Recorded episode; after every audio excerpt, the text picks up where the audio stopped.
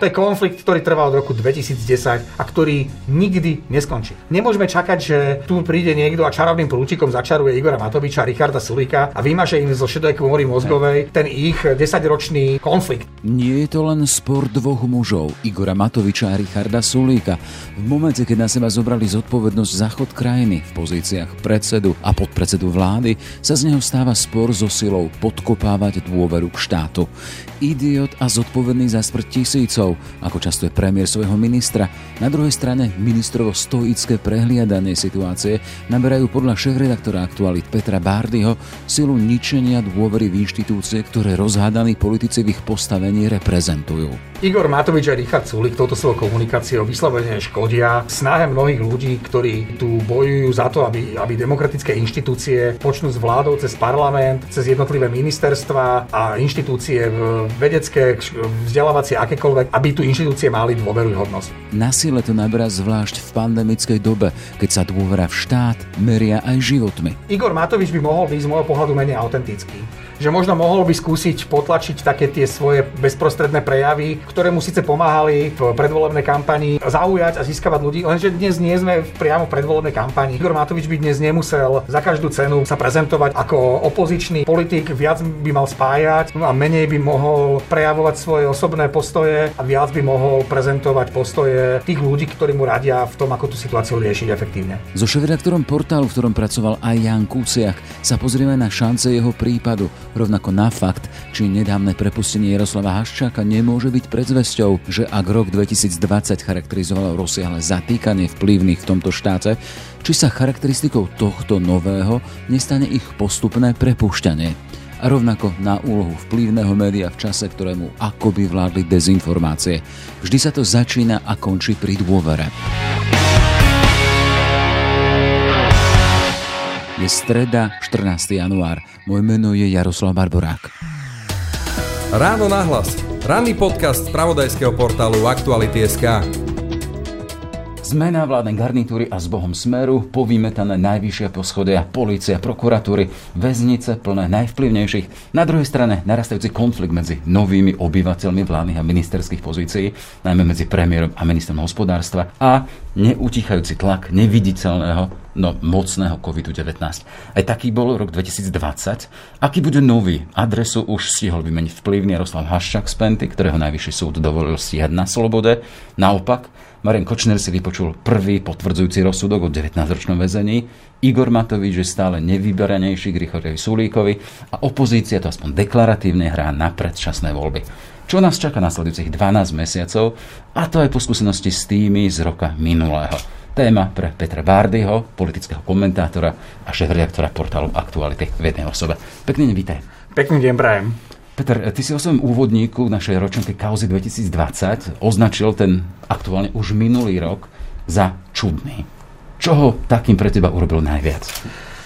V prvom rade som ho nechcel e, nazvať rokom ťažkým alebo extrémne ťažkým a podobne, pretože ak my chceme hovoriť o roku 2020 ako roku ťažkom, tak ako by sme hodnotili e, roky, ja neviem, 1939 až 1945 alebo roky 1914 až 1918, čiže vojnové roky, ako by sme sa potom pozerali na, na roky normalizačné, ako by sme sa pozerali na, na rok 1938, keď ľudia sa, sa na jar na, pokúsili nadýchnuť nadýchnuť e, akosi závanu demokratizácie spoločnosti a prišli e, vojska Varšavskej zmluvy a celé toto zmenili. Čiže prežívame veľmi čudný rok aj z toho dôvodu, že bol porazený Robert Fico a zmenou vlády došlo aj k akým musí uvoľneniu rúk vyšetrovateľov a ľudí, ktorí sú v orgánoch činných v trestnom konaní a začala sa tá vlna zatýkania, vlna vyšetrovania mnohých vplyvných ľudí, oligarchov, vplyvných, bývalých vplyvných funkcionárov policajného zboru, e, špeciálneho prokurátora, e, sudcov, ľudí z tajných služieb. Bol to naozaj veľmi čudný rok a hlavne v tom covidovom opare alebo, alebo v tom živote počas covidu to bolo že extrémne ťažké. Hej, v každom prípade, keby sme mali personifikovať ten odchádzajúci rok, tak môžeme hovoriť o roku covidu.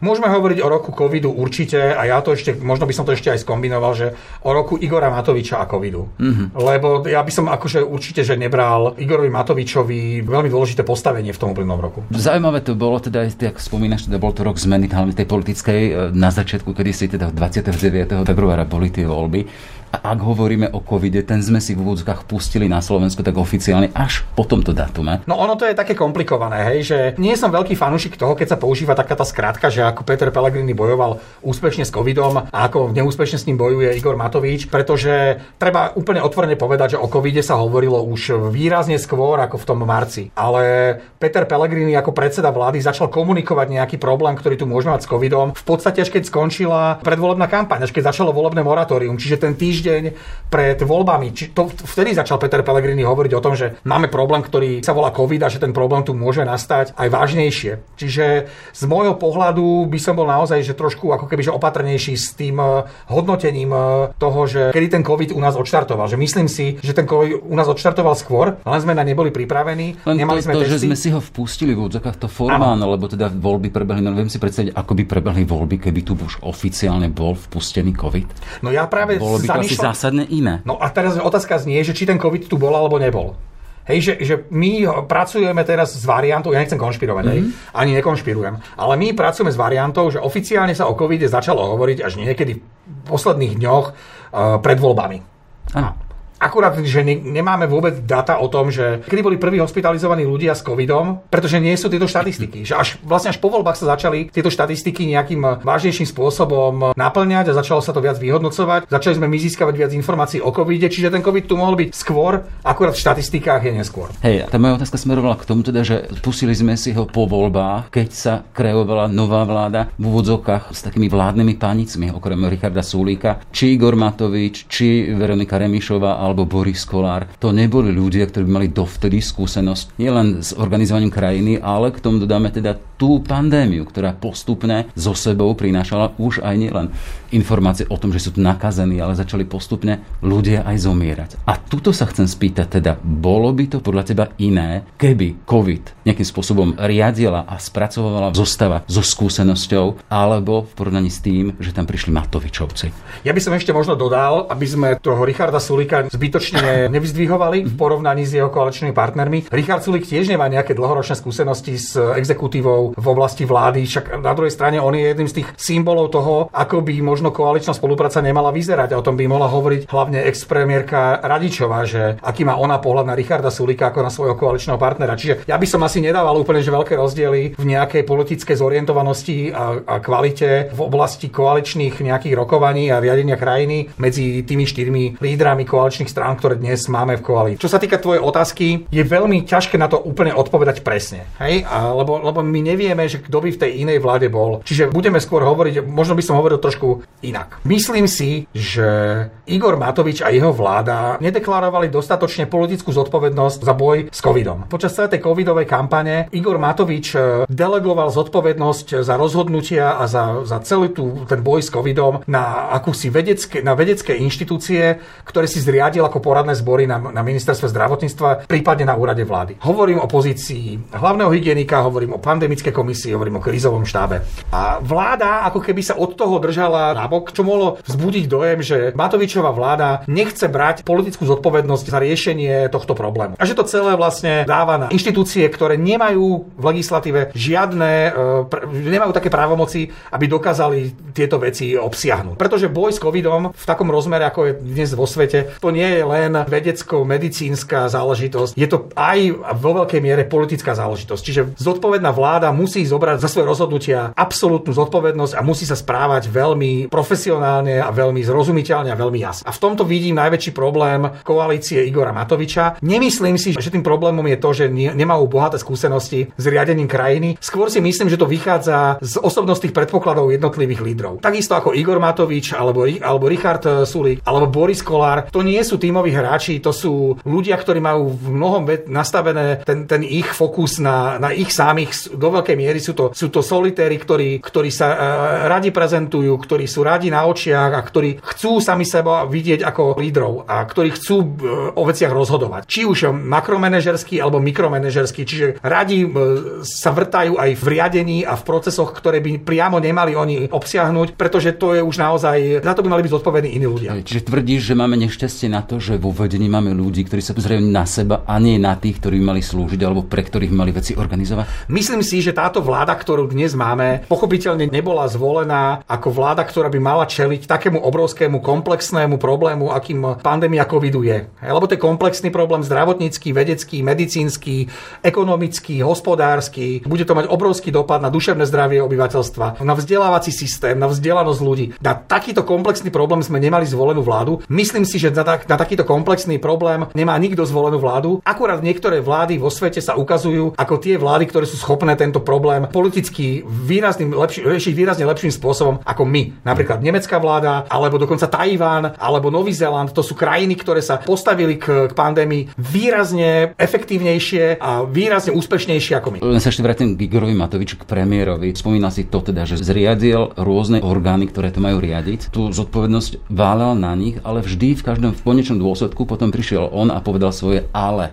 Je to tak. A to je to, čo hovorím. To je ten mikromanagement. Keď raz dochádza k nejakému kolektívnemu rozhodnutiu autorít, poradcov, kohokoľvek, to je ako keby sme sa my na porade dohodli, že budeme mať článok o, alebo zistíme, že vymyslím si nejaký vplyvný oligarcha z Nitry má konexie také, že dokáže ovplyvňovať prácu policie. Dohodneme sa, že takýto článok e, vyjde a namiesto toho by vyšiel článok môj, kde napíšem, že držím palce filantropovi z Nitry, vďaka ktorému sa rozvíja mesto a región nemôžeš negovať prácu alebo to, čo ti radia iní ľudia, ešte to verejne prezentovať. Nemôžeš, lebo tým pádom degraduješ e, ich prácu, úražaš ich, frustruješ ich a strácaš sám dôveryhodnosť, pretože ťa verejnosť prichytáva pri tom, že kreuješ niečo v danom čase, čo nemusí úplne zapadať do nejakej koncepcie, pokiaľ koncepciu máš. Vlastne tým pádom ubližuješ celej tej organizácii, ktorú riadiš a ktorú reprezentuješ. A tu hovoríme teraz o štáte. A keď hovoríme to Matovičovo, ale to vyústilo až do toho, že sa v podstate postavili do antagonistického vzťahu s vedcami, s odborníkmi, s lekármi a vidíme to aktuálne, keď sa hovorí o plošnom testovaní a z druhej strany zaznieva referent toho, ale nie je to racionálne, nie je to únosné. V takých podmienkach, ako sú neviem, zdravotníkov, je tu zima, dnes zasada vláda, uvidíme, akým spôsobom rozhodnú, ale len to chcem doviesť do toho, teda nemáme šťastie na ľudí, ktorí vedú túto krajinu. No, Inak sa možno ešte opýtať, že keď Igor Matovič presadzuje ďalšiu vlnu celoplošného testovania, tak sa spýtam, že prečo žiadna iná krajina nerobí celoplošné testovanie tohto typu? A teraz, že buď to robia všetci ostatní zle, alebo to robíme my zle. My nie sme v ničom špecificky. V ničom nie sme tak špecificky, aby sme tu išli, že jeden ku 153 krajinám, alebo koľko je krajín v rámci, uh, uznaných v rámci OSN. Jednoducho ne, ne, nemyslím si, že by sme my mali byť takí akože unikátni, že u nás funguje niečo, čo by inde vo svete nefungovalo. Akurát my to robíme jediný. Otázka znie, že prečo. A kto teda robí niečo, čo robiť asi netreba. Už keby sme len pozerali do minulosti toho predchádzajúceho roka, možno tie také tie zárodky toho vnímania, že sme iní v úvodzovkách, stačí sa pozrieť na podpis koaličnej zmluvy. No. Podpisovali koaliční lídry alebo celý koaličný, teda tá vládna väčšina poslancov. A to ešte Igor Matovič zmeškal ak si pamätáme, tak uh, neviem, či to bolo na koaličnú radu, ale na, na podpis No to bolo na podpis koaličnej zmluvy, ale neskôr zaspal. povedal, že tam, no to, to len potom neskôr sa preriekol a povedal, že to zaspal, to bolo použité na to, aby zakryl nejaké problémy v rámci koalície. Áno, áno, áno, áno. Takže no, to vlastne ukazuje sa, že tie problémy, o, o, často sa používa aj takáto skrátka, že aktuálne problémy, ktoré má Igor Matovič s Richardom Sulíkom, ale to nie sú žiadne aktuálne problémy. To je konflikt, ktorý trval od roku 2010 a ktorý nikdy neskončí. Nemôžeme čakať, že tu príde niekto a čarovným prúčikom začaruje Igora Matoviča a Richarda Sulíka a vymaže im zo šedej kôry mozgovej ten ich 10-ročný konflikt. Jednoducho ten neskončí. Majú to obaja v mentálnej výbave, majú zakodované to, že tento konflikt ich bude sprevádzať nasledujúce roky minimálne, kým aspoň jeden z nich neskončí v politike. A možno ani vtedy to nepomôže. Hej, predsa len formát premiéra či e, lídre jednej z koaličných strán, keď tam zaznievajú slova ako idiot, ako ten, ktorý je zodpovedný za smrť tisícov ľudí, na druhej strane teda buď pokojný.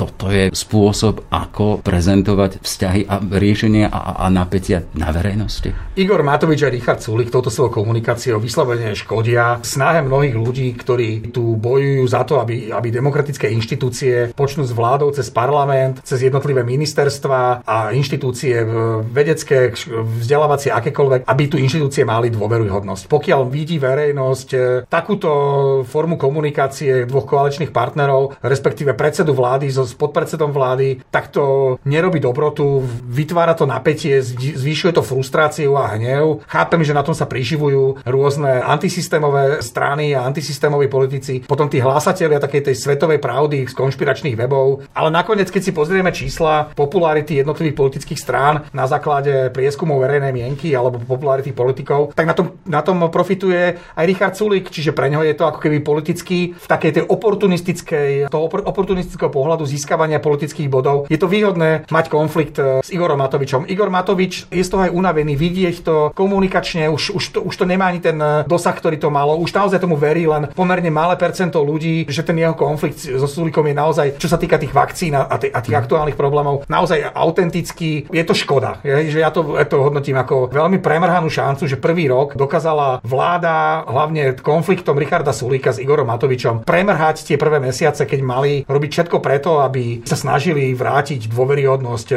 v inštitúcie na to, aby si vybavali osobné účty. Spomínaš si, keď sme sedeli 29. februára vo volebnom štúdiu, keď už nad ránom bolo jasné, kto víťazil a črtali sa teda tie možné koaličné zoskupenia. Tedy ťa napadlo, že s touto vládou, s týmto zoskupením budeme hovoriť aj o tom, že ide o skupinu, ktorá využíva aj papalášské spôsoby, tie kauzy už len so získavaním tých ich prác a titulov a nehovorím ďalšie veci. Igor Matovič používa veľmi často také slovné spojenie na ospravedlnenie niektorých svojich komunikačných prešlapov, možno to tak nazvať, keď povie, že on je autentický. A tomu nemôžeme zobrať. No, Igor Matovič je naozaj autentický so všetkým dobrým aj zlým, čo k nemu patrí. A teraz, že otázka znie, že či je to dobré. Hej, že ja si myslím, že v niektorých rolách, a teraz pozícia v práci je do istej miery rola, kde by človek mal v záujme vyššieho dobra alebo nejakého lepšieho cieľa dať tú negatívnu časť svojej osobnosti niekde nabok, potlačiť to a skôr prezentovať tú lepšiu a snažiť sa možno, aby to svoje ego a tú svoju ako keby, že rídzu podstatu neukazoval celú, lebo to môže byť často na škodu. A Igor Matovič to proste že vypúšťa tú páru už naplno a ide si ten svoj autentický štandard. Tuto využil a využíva veľmi kvalitne Boris Kolár, ktorý všetky svoje prešlapy rovnako a, a, hovorí, že to je autentickosť, ja som taký, proste môžete ma za to karhať, ja som proste človek, ktorý mal v živote veľa žien. Áno, to ja som taký, ja som taký. Autentický. Čiže naša vláda je autentická a k Borisovi Kolárovi špeciálne autentický patrí aj papalašizmus. Boris Kolár nie je politik, ktorému by sa dalo veriť, že vstúpil do politiky so snahou slúžiť krajine. Hej, že toto mi príde ako základný bod, o ktorý by sa mal opierať kvalitný a zodpovedný politik. Nemal by zo svojho DNA a z toho svojho nastavenia tých pilierov, prečo je v politike, odstraniť pilier služby pre krajinu. Boris Kolár mi príde ako človek, ktorý tento pilier nemal ešte ani predtým, ako do politiky išiel a nemá ho ani počas svojej politickej kariéry. Boris Kolár je presne pre mňa zosobne politika, ktorý je politikom prospechárským, ktorý využíva politiku na plnenie si svojich krátkodobých alebo dlhodobých mocenských alebo ekonomických alebo kombináciu týchto vplyvov. A absolútne si sa vyžíva v tom papalašizme, ktorému politika umožňuje. Vo všetkých tých, vo všetkých tých vládnych limuzínach, v tom, že, nemusí, že nerešpektuje nariadenia, ktoré jeho koalícia, ktorý je koaličný, jeden z koaličných lídrov, ktoré schváluje. Však to je úplná ukážka jeho neúcty voči pravidlám, voči zákonom, ale aj voči voličom. A zakrýva to autentickosťou, že ja porušujem zákon, lebo som autentický. Chyba, chyba. Mm. Škoda, že, alebo škoda. Je vidieť však, že existuje tu skupina voličov, ktorá nie je úplne malinká, ktoré toto u Borisa Kolára neprekáža, alebo naopak sa im to možno aj páči. Hej? Ale to, to je tisíc ľudí a niekoľko chutí. Už len na nasvete tento situácie spred pár dní, situácia v Rakúsku, keď tam vyšla najavo teda, že jedna z členov vlády, jedna ministerka, mala časť práce odskopírovanej, bolo to hodiny, ako odišla z funkcie. Vieme, máme tu troch členov vlády, ktorí aktuálne stále držia bobrika mlčanlivosti. Tituly, ku ktorým prišli spôsobom, akým prišli stále neporiešili. Ja by som to ešte glosoval jednou no. vetou, že ukazuje sa, že aj rakúsky plagiátor je lepší ako ten náš. Hej, dotiahnem to možno k tomu. Toto bol rok 2020, prejela sa do roku 2021. Dávaš tejto zostave, o ktorej sme hovorili v termínoch, ako sme hovorili, šancu vydržať aj celý rok 2021? Tým, že Spomínal dnes... si tie ich spôsoby a na druhej strane posúdenie verejnosťou a voličmi, ktorým vystavujú e, vysvedčenie, ale vieme teda, že tie ďalšie voľby by mali byť o 3 roky, tie normálne voľby. Mm. Čiže dávaš šance tejto vláde možno na mesiace, dni alebo celý rok. Nie som ten typ e, komentátora alebo novinára, ktorý by veštil z kryštálovej mm. gule alebo zo žiadnej. Hej. Skôr sa snažím vychádzať z nejakých racionálnych e, faktov a z nejakých racionálnych uh, predpokladov. Myslím si, že dnes nie je nikto vo vláde, ktorý by chcel túto vládu povaliť. Táto vláda má teda skutočne veľkú pravdepodobnosť, že dovládne. Otázka znie, či dovládne ako štvorkoalícia alebo ako trojkoalícia, či v nej bude do konca štvoročného volebného obdobia predsedom vlády Igor Matovič, či bude do konca volebného obdobia ministrom hospodárstva Richard Sulik. Tam je viacero premených, dokonca ja tam vidím aj vicepremiéra pre, pre legislatívu pána Holého, ktorý je z môjho pohľadu tiež jeden z tých, ktorý by tam úplne nemusel dovládnuť v tejto vláde to štvoročné volebné obdobie. Spochybňovaný zákon, teraz návrh zákona o verejnom obstarávaní. Ale to tiež len DNA e, z toho, čo sme hovorili o Borisovi Kolárovi a o Osme rodina. Hej, tá, ja by som tam za tým nevidel nejaké hodnotové nastavenie slúžiť spoločnosti. To naozaj, to tam môže nájsť iba niekto, kto je niečo medzi Erkulom Poirotom a niekým, kto totálne dôveruje tej strane. Ten tam môže nájsť e,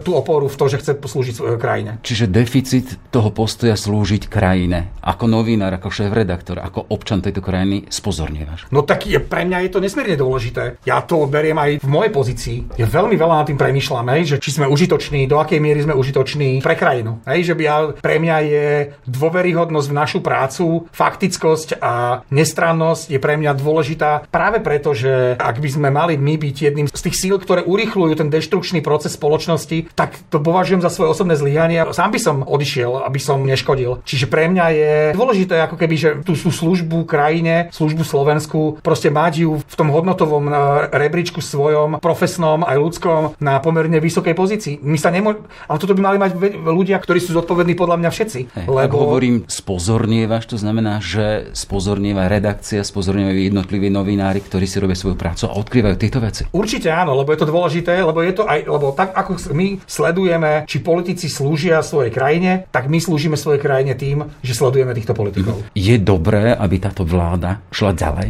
Je dobré, aby táto vláda nevytvorila svojou politikou predpoklady preto, aby sa Slovensko dostalo do rúk extrémistov, konšpirátorov, nacistov alebo korupčných strán, ktoré nás dovedú do úplne že veľmi zlej situácie. Už tú politickú kapitolku uzatvoríme len teda funkciou opozície v tejto krajine. Vieme teda, že v poslednom čase výrazne rastú čísla zo skupiny okolo Petra Pellegrina, ktorý odišiel zo Smeru. A je tam tá snaha, aspoň deklaratívna, teda chceme skrátiť volebné obdobie, ale viem, že na to potrebujú ústavnú väčšinu v parlamente, čiže je to deklaratívne. Ale chcem sa spýtať, či si oni plnia svoju funkciu opozície tým, že kontrolujú, upozorňujú vládu, tých, ktorí sú pri moci, aby to bolo v prospech krajiny. Keď si zoberieme v akom kvalitatívnom a v hodnotovom nastavení je slovenská opozícia, tak to má Peter Pellegrini a jeho strana veľmi jednoduché, pretože okrem neho tam fakticky nie je nikto, kto by mal akýkoľvek koaličný potenciál. Aj ten odchod Petra Pellegrini a jeho krídla zo smeru sociálnej demokracie bol spôsobený hlavne tým, že pokiaľ chceli populisti s lavicovou retorikou pomýšľať nad nejakou koalíciou do budúcna s kýmkoľvek, tak to nemohlo byť e, pod Robertom Ficom. To je človek, ktorý je už viac menej politicky nepoužiteľný. Čiže ten odchod Petra Pellegriniho to nie je žiadna nejaká ako keby že nová strana, to všetci vieme. To je len ambícia jedného krídla lavicových populistov k tomu, aby mali potenciál vládnuť. Je tá koncovka SD tam je stále spoločná so smerom SD, sociálnym. Ale to je sociálna demokracia. My, my tu ako keby, preto ja to ani nehovorím, že to je sociálna demokratická strana, pretože to z môjho pohľadu nenaplňa nič, čo by mala e, robiť sociálna demokratická mm-hmm. politika. A s ľuďmi ako pán Žiga, ako pán Raši, ako pán Tomáš, to, to nie sú pre mňa, Peter Pellegrini to bol korunný princ istý čas Smeru a veľmi, veľmi vplyvný človek z bezprostredného prostredia okolo Roberta Fica. To nie sú ľudia, ktorí pre mňa sú garantom nejakej sociálnej demokracie. Jednoducho, toto nie je ich pozícia. Smer bol vždy stranou nacionalisticko-populistickou, kde používali akési prejavy solidarity a, so, a sociálnosti len ako pomocnú barličku v rámci svojej politickej agendy. Už len aby sme zatvorili politickú kapitolku, uh, aký odkaz pre premiéra Igora Matoviča? Hovorili sme o tom, akým spôsobom sa vstával do antagonistického vzťahu s odborníkmi, s lekármi, s odbornou verejnosťou. Viac počúvajú ľudí, ktorí sa vyznajú? Stačí, keby Teraz bol... sme v situácii, keď sa bude riešiť to zásadné očkovanie. No veď to, e, z toho mám ja veľmi ako keby, že obavy, lebo to sa začína veľmi zle. Igor Matovič by mohol byť z môjho pohľadu menej autentický. Že možno mohol by skúsiť potlačiť také tie svoje bezprostredné prejavy, ktoré mu síce pomáhali v predvolebnej kampani zaujať a získavať ľudí, lenže dnes nie sme priamo v predvolebnej kampani. Igor Matovič by dnes nemusel za každú cenu sa prezentovať ako opozičný politik, viac by mal spájať a menej by mohol prejavovať svoj svoje osobné postoje a viac by mohol prezentovať postoje tých ľudí, ktorí mu radia v tom, ako tú situáciu riešiť efektívne. Ak sme hovorili teraz o tom, čo sa im podarilo za ten rok, vyznieva to dosť pochmúrne. Ale nie, nie, nie, buďme férovi. Ale že... ideme ďalej, teda prepájam to na ďalšiu tému a to sú kauzy, to je, počúvali sme to, vyčistenie najvyšších poschodí polície, prokuratúry, to všetko je za mrežami vo vyšetrovacej väzbe, ale je tam aj neukončený stále proces už dotiahnutia súdneho vraždy nášho kolegu Jana Kuciaka. Tento rok bol aj o ňom. Vieme, že už na začiatku sa spustil na súde v Pezinku, ale prišiel 3. september s tým teda, že niektorí boli odsúdení na 25-ročné, 15 či 23-ročné tresty, to je tí vykonávateľia, ale Marian Kočner a Žužová odišli ako oslobodení. Ako si to vnímal vtedy? Ty si hovoril o tom, že si smutný. No pravda, že však jak som nemohol byť smutný, však to bolo pre mňa, to bolo to bolo nesmierne ťažké. Všetci sme boli, na všetci, ktorí sme to sledovali, sme boli nejakým spôsobom presvedčení, že už v auguste súd rozhodne a ukazovalo sa, že by, mal, že by mohol rozhodnúť o vine. Hej, ja som nepredpokladal, že by to mohlo dopadnúť tak, že by ich uznal za nevinných. Mne to proste v tom mojom ako keby, že vnímaní toho prípadu aj tým, že koľko som mal informácií o tom, všetky tie kontexty z tej komunikácie cez Trímu a, a signál a neviem cez čo všetko, mne to proste dávalo logiku a že Marian Kočner je ten človek, ktorý si mal objednať eh, vraždu Jana Kuciaka. A ja teraz, samozrejme, že keď sa potom dozviete, že alebo dozvieš, že súdny e, tribunál alebo senát povie, že pre nedostatok dôkazov sú oslobodení, no tak nemôže mať človek z toho dobrý pocit. Ale uvedomil som si aj ja časom, že niektoré procesy, také aj tie seba očistné, mám na mysli teraz očistný proces v prípade justície slovenskej, že to jednoducho trvá a že my si musíme zvyknúť na to, že súdy rozhodujú nezávislo. Že nemal by som byť ja frustrovaný z rozsudku, pokiaľ verím, že ten súd rozhodol spravodlivo. A ak súdnemu, ak trestnému senátu to prišlo naozaj nedostatok dôkazov, tak by som bol sám proti sebe, ako človek, ktorý chce, aby na Slovensku sa žilo ako v právnom štáte, v plnohodnotnom právnom štáte a takto pracoval, preto to pracoval aj, aj Jano Kuciak, že by som pošpinil jeho pamiatku, keby som si vybavoval účty so sudcami, lebo nerozhodli tak, ako som si ja myslel. Súd musí rozhodnúť tak, aby ten rozsudok bol spravodlivý. Uvidíme, ako rozhodne najvyšší súd. My sme na začiatku toho celého, zdá sa zase. Pevne verím, že spravodlivosti bude učinené zadosť. Však ten 19-ročný trest pre Pavla Ruska s Marianom Kočnerom, ktorí dostali za kauzu zmenky, je ďalší podľa mňa z dôležitých momentov samoočisty slovenskej justície a spravodlivosti. Ukazuje sa, že aj v ťažkých časoch, a teraz hovorím o rokoch 2018, o to prvo pol roku. Po vražde. Po vražde, ale vtedy sa začalo aj s vyšetrovaním, takým vážnejším vyšetrovaním kauzy zmenky. Však v júni 2018 začalo bezobné stíhanie Mariana Kočnera. A práve pre zmenky. Mhm. Áno, čiže už vtedy sa ukazovalo, aj predtým sa ukazovalo, že aj v tom zlom nastavenom systéme Bederovcov a Smeru a kadejakých gaunerov, ktorí sa ukazuje, že tu mali svoj veľký vplyv na justíciu a na policiu, tak e, aj tedy tu boli slušní vyšetrovatelia, zodpovední vyšetrovatelia, zodpovední prokurátori a zodpovední súdcovia. Jednoducho ten súd po vražde Jana a Martiny, ale aj ďalšie súdy a, a vyšetrovania tých veľkých kauz, o ktorých možno pár slov budeme hovoriť, ukazujú, že ten očistný proces v policii, v prokuratúre, v súdnictve nebude asi bezbolestný a bude asi dlhší, ako, ako by sme chceli, ale musíme mu veriť a musíme sa pričiniť presne o to, aby na jeho konci bolo Slovensko právnym štátom. Čiže rok 2021 bude podľa teba aj rokom, keď budú potrestaní zodpovední za vraždu, zostávajúci zodpovední za vraždu Jana Kuciaka? Ja si myslím, že ak súd bude mať dostatok dôkazov, ktoré ho presvedčia o tom, že Marian Kočner a Alena Žužová boli tí ľudia, ktorí priamo zadali objednávku alebo nepriamo zadali objednávku Zoltanovi Andruškovi, Marčekovi a Sabovi na popravu Jana a Kuciaka, pri ktorej zavraždili aj jeho partnerku Martinu Kušnírovu, takže budú potrestaní. Myslím si, že rozsudok nebude ovplyvnený ovplyvnený nejakými inými okolnostiami, ako sú fakty, ktoré sú v spise a ako sú nálezy odborníkov. Rok, bol to rok ten odchádzajúci a nasledujúci, do ktorého sa prelial 2021, čiže so sebou stále nesie to rok vyriešenia vraždy Jana Kuciaka a jeho snumice Martiny. Ale keď ideme ďalej, aj z vyšetrovania tohto prípadu vyplynú ďalšie veci z tej šifrovanej komunikácie Tréma, kde vyšlo všetko možné ten obraz o našej justícii, o prepojení s vplyvnými oligarchami a vzťahoch podriadenosti. Práve vyšetrovanie vraždy vraždy Kuciaka Martiny prispelo k dotiahnutu prípadu zmene, ktorý sme spomínali. Ale vo vyšetrovacej sme postupne končili či štátna tajomnička Jankovská, hlava policajnej chobotnice Donor Böder, policajní ex-prezidenti Gašpara Lučanský, špeciálny prokurátor Kováčik, Zaroslav Kolár, zvláštna postava, Jaroslav Haščák, všetko prominentné mená. Čo sa zmenilo, že naraz to bolo po rokoch možné? No a tu treba presne povedať, že ten politický prínos vlády Igora Matoviča bez pochyby je v tom, že dnes e, nie je v policii, nemáme informácie z policie, že by niekto z policajných e, funkcionárov maril, ovplyvňoval vyšetrovanie aj vplyvných ľudí. Ukazuje sa, že dnes je policia výrazne nezávislejšia, ako bola za Tibora Gašpara. A čo je, čo je pre mňa nesmierne dobré, dobrý signál. Netvrdím, že všetci tí ľudia, e, alebo teda nechcem tu teraz polemizovať o dôvodoch pre väzobné stíhanie, všetkých tých e, e, bývalých policajných funkcionárov, bývalých sudcov, prokurátora špeciálneho, oligarchov, že či všetci musia byť väzobne stíhaní, alebo či, či môžu byť stíhaní na slobode. Na toto si aj ja necítim byť e, ako keby, že odborne a profesionálne erudovaný a nemám dostatok vzdelania na to, aby som o tomto mohol povedať, že či, či to je správne alebo nesprávne. Dôležité je, aby sa vo verejnosti nevytváral dojem, že všetci ľudia, ktorí sú zatknutí, sú vinní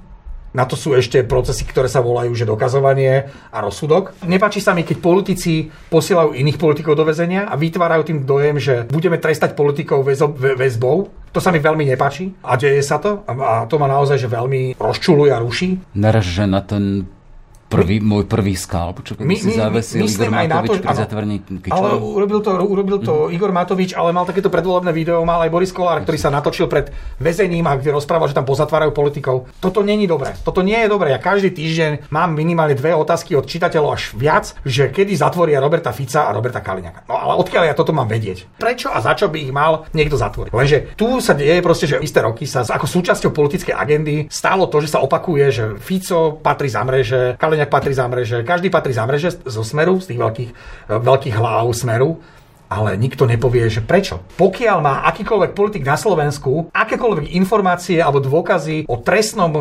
konaní akejkoľvek inej osoby, vrátane politikov, je jeho povinnosťou ísť za orgánmi činnými v trestnom konaní, či už na policiu alebo na prokuratúru a podať podnet. Bodka. Toto právo, ale aj povinnosť majú všetci občania Slovenskej republiky, vrátanie politických lídrov. Ak toto neurobia, ale rozprávajú o tom, že treba tých politikov pozatvárať, konkrétne týchto, tak to proste nemá mať vôbec oporu vo verejnosti. Ne, Ľudia ale predsa to... len už nejaký čas tu je aj vo verejnosti tá veta, ale slúčka sa vzťahuje aj okolo týchto pánov. Že to je stále bližšie a bližšie tak, pri nich. Tak, Hej? To je obrazné Áno, áno, ja by som bol zase tiež bol, akože radšej by som bol, že za, za také, že presnejšie. Áno, je to stále bližšie a bližšie pri nich a to neznamená, že tá slúčka musí dotiahnuť až ako to, o ktorej hovoríš, že musí e, ísť až priamo, priamo k ním. A ja netuším, že či ide. Ak ide, nech tam ide. Ale nemyslím si, že, že toto by mala byť ústredná téma akejsi politickej komunikácie, lebo my tu máme teraz, že XY ľudí, ktorí čakajú, kedy už zavrú Fica, kedy už zavrú Pelegriniho, kedy už zavrú Kaliňaka a čo keď nezavrú. Veľké očakávania prinášajú obrovskú frustráciu a obrovské sklamania. Ak my chceme od e, verejnosti, aby dlhodobo aktívne participovala na verejných veciach, v rámci ktorých je jednou z nich sú voľby, nemôžeme ich demotivovať tým, že ich budeme do nekonečna, že ich budú politici do nekonečna sklamávať, že budú tu sklamaní vždy na novo a no, na novo. Toto produkuje len problém. Hej, hovoríš, to teda je tu rozdelenie moci a každý, každá tá časť štátu a orgánov nech si robí to svoje. Politici politiku a napríklad orgány činné v trestnom konaní nech majú rozviezané ruky a slobodne súdia a vyšetrujú. V toto ja, tomto ja akože fakt, že, že keď to poviem obrazne, tlieskam Igorovi Matovičovi, Romanovi Mikulcovi, Márii Kolikovej, pánovi Hrubalovi zo špecializovaného trestného súdu, že tu jednoducho vytvárajú prostredie, kde môžu policajti, prokurátori, sudcovia profesionálne vykonávať svoju prácu. Je ohromné, že sa podarilo tejto vláde nastaviť pravidla pri výbere generálneho prokurátora tak, že by sme mali naozaj z tých kandidátov boli takmer všetci, ktorí by mohli túto, túto pozíciu zastávať po odbornej stránke, aj, aj kvalitatívnej, aj, aj etickej, na, na veľmi vysokej úrovni že my sme sa tu naozaj, že tu sa, to bola diskusia iba o nuansách. A my máme zrazu, že, že generálneho prokurátora, ktorý, to, ktorý nie je generálnym prokurátorom typu Čižnár alebo Trnka, hej, že my môžeme na tú pozíciu pozerať pomerne s veľkou dôverou, až, až s veľkou. Toto sa deje aj v prípade, ale má deje v prípade špeciálneho prokurátora. Čiže ja si myslím, že táto vláda naozaj robí v oblasti boja s organizovaným zločinom a s korupciou kus dobrej roboty. Fakt, že kus dobrej roboty. Hej.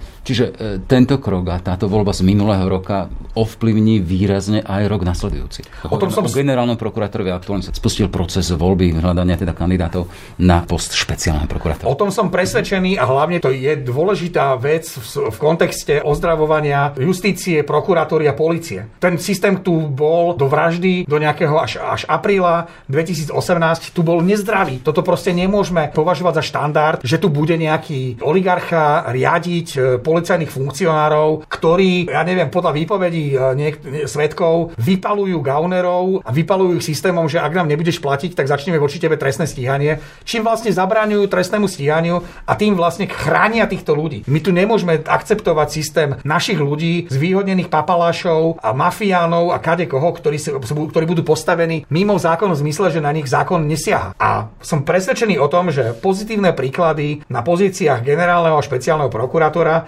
pozitívny príklad na pozícii policajného prezidenta, pozitívny príklad na pozíciách šéfov špecializovaného trestného súdu, na pozícii ministra spravodlivosti, aj na pozícii ministra vnútra dokážu uh, rozviazať ruky schopným ľuďom, aj ľuďom, ktorí za, za bývalého režimu sa báli otvoriť ústa a ponúknuť svoju kvalitu na manažerské riadenie jednotlivých, uh, jednotlivých zložiek, uh, ktoré majú na starosti ochranu právneho štátu od policie cez prokuratúru až po súd. A toto si myslím, že je cesta, že, že dať ľuďom, ktorí, majú, ktorí sú zodpovední, ktoré sú profesionálne zdatní a ktorí sú odhodlaní slúžiť krajine, o čom sme tu dnes niekoľkokrát hovorili, že aby tú svoju kvalitu ponúkli, aby neboli odbití a aby neboli v prípade, že to naozaj zoberú, neskôr demotivovaní tým, že im niekto cez pozera cez prsty, čo robia, alebo že ich núti ohýbať realitu a nepozerať sa na niektoré veci tak, ako by sa nepozerať mali. Hej, mali sme tu 7. január, keď išiel na slobodu, bol prepustený do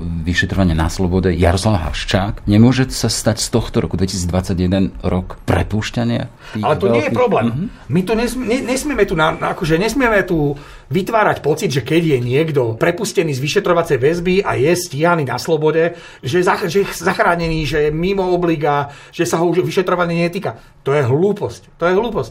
Jednoducho, najvyšší súd rozhodol v prípade Jaroslava Haščáka, že nie je dôvod na väzobné stíhanie pravdepodobne predpokladá, že keďže išlo o skutky, ktoré sú staršie, že už nedokáže ovplyvňovať e, svetkov a že v jeho prípade asi nebude ani dôvod predpokladať útek hej, z krajiny a vyhýbanie sa vyšetrovaniu. Bodka. Bodka. To naozaj nemusíme sa tu baviť o tom, že všetci vyšetrovaní ľudia na Slovensku musia byť vyšetrovaní vo väzeniach. To je proste chyba. Tak toto nemá fungovať a pre mňa je, to vôbec neznamená, že keď rozhodne súd o tom, že osoba XY bude vyšetrovaná na slobode, že ten človek je vyvinený. To nie je pravda. Peter, poďme ďalej. Ty si šéf-redaktor internetového portálu našich aktualít. A chcem sa spýtať, ako sa robíš seriózna žurnalistika v čase, keď je akoby pánom webu dezinformácia hoax? Nesmieme sa na to pozerať, hej, že toto je proste niečo, čo by nás nemalo úplne determinovať. E, ja si pamätám, ako keď som kedysi e, jednému kolegovi napísal, že teba cituje konšpiračný web a on mi odpísal, že ale ja ich nesledujem, takže ani neviem, či ma citujú. Asi to je dobrý postoj, že, že netreba sa týmito ľuďmi v princípe zaoberať, či rastie ich vplyv na verejnú mienku, alebo či im ľudia dôverujú viacej ako nám. My by sme sa mali sústrediť sami na seba, samozrejme jedným okom pozerať, že čo vydávajú a mnoho ich tvrdenia by sme mali podrobovať kritickému mysleniu a overovaniu aby sme zase verejnosť neodovzdali do rúk e,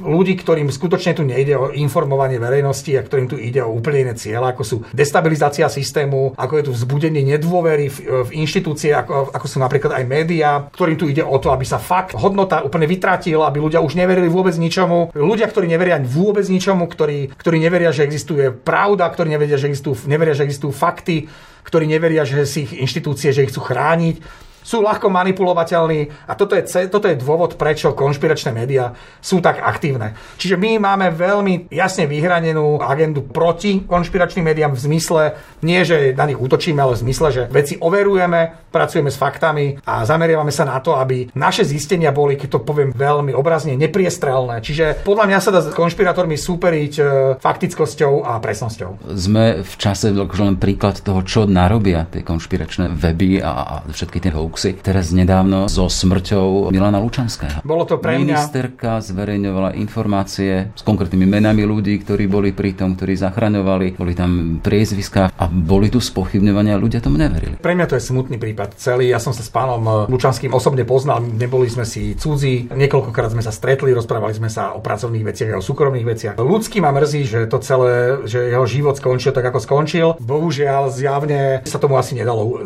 zabrániť. O to viac ma ale hnevá, akým spôsobom sa táto tragická udalosť e, dostala na verejnosť a jedna a ako sa, ako sa s ňou zaobchádza, hej? Aký k nej majú postoj. Politizácia tohto problému, to, čo predviedol Robert Fico, to je niečo, čo je z môjho pohľadu absolútny hyenizmus. Keď bude niekto ako Robert Kaliňák e, rozprávať o ochrane právneho štátu, to je ako keby Kočner rozprával o boji proti DPAčkarským podvodom. Je, je to jednoducho, to sa nedá tomu uveriť. Ja už ako neviem, že prečo títo ľudia majú obsesiu hovoriť o veciach, ktoré sami oni symbolizujú v tom negatívnom svetle. Jednoducho veľká politizácia. Vyrušoval ma aj postoj e, predsedu vlády, ktorý si v niektorom statuse, kde najprv dal pár viet k tomu, že aký, aký má, by, má by byť apolitický, a dal, že PS, v ktorom to celé zrušil ten predchádzajúci status a ktorom bol veľmi politický a zautočil na svojho politického rivala. Čiže mrzelo ma to, to že ako konšpirátori a niektoré ako keby že známe tváre z bezpečnostnej oblasti pristúpili k tomu, tak to bolo pre mňa úplne zdesenie, že tu sa nie, že tancovalo na, na hrobe Milana Lučanského. To bol kankan, hej, že to bolo peklo úplne. Ale vrátim sa k tomu, hovoril si o nedôvere vo veľkej časti spoločnosti, ktorá je za tým, za tým teda, že sa berú do úvahy, akceptujú a, a zvažujú ver verzie konšpiračných webov a tejto scény. Chcem sa vedieť, aký je lík na to a akým spôsobom k tomu pristúpia a pristupujú k aktuality, ten príspevok. No keby na to bol liek, tak ti garantujem, mm-hmm. že, že asi nie som už šéf-redaktor aktuálny, ale pravdepodobne ma zamestná Organizácia spojených národov alebo nejaká obrovská celosvetová inštitúcia, ktorá mi povie, že prosím ťa, že podám pomoc. Hej, nemám ten liek. Mm-hmm. My sme sa k tomu postavili neštandardne, ono je to neštandardné. Ponúkli sme, alebo stali sme sa členom komisie na ministerstve spravodlivosti, ktorá má preskúmať alebo má dozorovať, ako keby či justičná stráž neurobila nejakú chybu, ale či sa nedalo predísť tej tragickej udalosti. Hey, ale tento krok aktuality je kritizovaný organizovaní a síce v tom zmysle teda, že sme vstúpili alebo sme súčasťou ministerskej komisie, ktorá je viazaná mlčanlivosťou a na druhej strane sme e, orgán informačný, ktorý to v tomto prípade je podriedený mlčanlivosti, ktorú dáva politik. Áno. Nie je to problém, nie je to kontradikcie v tom našom poslaní? V štandardnej hmm. situácii, v štandardnej krajine so štandardnou kvalitou inštitúcií, v situácii, keby sa táto téma nestala témou, ktorú riešili primárne konšpirátori, keby tá situácia situácia nebola vyhrotená tak, ako vyhrotená bola, tak by sme sa aj my držali ako keby, že mimo diania. Čiže úloha aktualít bude aká? Alebo je aká? My sme do toho vstúpili s našou reputáciou, s našim menom a s tým, ako nám ľudia poznajú, preto, aby sme nedovolili komukolvek, kto v tejto komisii je, zneužívať informácie, ktoré tam odznejú. To je jedna vec. To znamená, vymyslím si, keby politik eh, Marian chcel dezinformovať o tom, že čo, čo tam odznelo a bola by to, môžeme minimálne povedať, že nie, že nebolo to tak. Aj keď, ne, aby sme neporušili mlčanlivosť. My ano. budeme dodržiavať mlčanlivosť. Naša úloha tam nie je, aby sme my odtiaľ vynašali informácie. My sme nevynašali informácie ani z vyšetrovania vraždy. My sme zverejnili jedný z posledných. Od vraždy, od začiatku som povedal už dozorovému prokurátorovi, pánovi Turánovi, som povedal, že my vynašať nebudeme. A nebudeme vynašať preto, lebo si neviem predstaviť, keby prepustili niekoho z reálnych objednávateľov alebo vykonávateľov vraždy preto, že sme urobili chybu, pre ktorú ich prepustili, alebo prečo by neboli odsúdení. Čiže tak ako sme my neinformovali o mnohých veciach, o ktorých sme vedeli počas vyšetrovania vraždy, aby sme zabránili minimalizácii nášho negatívneho dopadu na výsledok vyšetrovania a na dokazovanie a následné potrestanie alebo nepotrestanie prípadných páchateľov, tak takisto pristupujeme k tomuto. My nemusíme o tom informovať o tých detailoch. Náš člen komisie, ktorý tam je, Jan Petrovič, je totálne lojálny tak voči reakcii aj voči komisii. O to je človek, ktorý je veľký profesionál v oblasti trestných vecí, má, má za sebou 20-ročnú kariéru, keď sa venoval primárne krímy, kde, kde pracoval na témach, ktoré sa týkali aj organizovaného zločinu, mafie, kde robil veľa vražd. To je človek, ktorý je, on sa vie pýtať tej kom, v rámci tej komisie aj na veci, ktoré mnohí tí členovia komisie by sa neopýtali.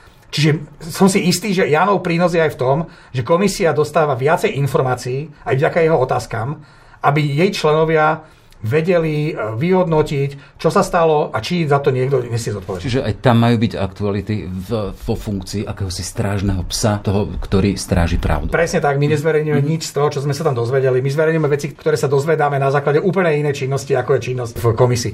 A opakujem, za štandardnej situácie by sme tam neboli. Toto je neštandardná situácia, alebo bola neštandardná situácia, keď som videl, čo sa deje na sociálnych sieťach, keď som videl nejaké, nejaké uh, aktivity v zmysle všetci za Milana, keď som videl, ako sa v tomto smere prezentuje Robert Kaliňák, že tu odovzdávame krajinu reálne do rúk dezinformátorov a konšpirátorov, ktorí už plánovali na 21. februára na 3. výročie vraždy Jana Martiny demonstráciu všetci za Milana, tak jednoducho musíme reagovať a ja budem rád, keď to na budúce nebudeme musieť urobiť. To nie je nejaká obsesia, že chceme chodiť do komisí. Toto je mimoriadná udalosť a, po, a vyžiadala si mimoriadne postavenie k tejto veci, tak sme sa jednoducho zachovali. A ja chápem, že to, že to je predmetom kritiky. Absolútne tomu rozumiem. Absolútne tomu rozumiem. Akurát rozhodli sme sa, ako sme sa rozhodli. Dobre, začali sme tým, teda, že ty si ten minulý odchádzajúci, teda už aktuálne minulý rok označil výrazom čudný. Čo chceš robiť, aby sa z tohto roku, z roku 2021 nestal rok čudný? Čo ty osobne, aký bude tvoj osobný príspevok? No to ja neviem. Človeče, no ja by som, ja, ja, my urobíme všetko preto, aby sme, aby sme nestratili na dôvere, aby sme ľudí informovali fakticky, aby všetci tí, ktorí čítajú, počúvajú, pozerajú aktuality, aby vždy potom, ako si nás otvoria, aby tam našli informácie, ktoré budú pre nich buď dôležité, alebo užitočné.